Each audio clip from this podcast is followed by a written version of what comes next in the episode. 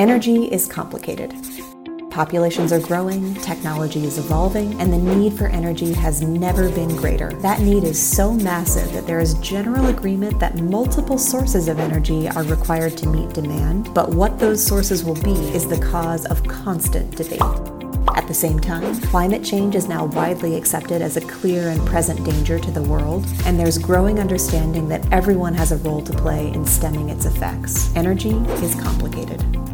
There are many different perspectives on the future of energy. Those perspectives are influenced by where people sit, what part of the energy equation they're involved with, and even how they look at the funding requirements for energy. As a result, there are many conversations on how the future of energy will look, and often they are talking past each other. As complicated as the future of energy is, there is common ground across all elements of the energy equation. Energy Futures aims to showcase that common ground by exploring different aspects of how the energy landscape has has evolved and where it's heading next.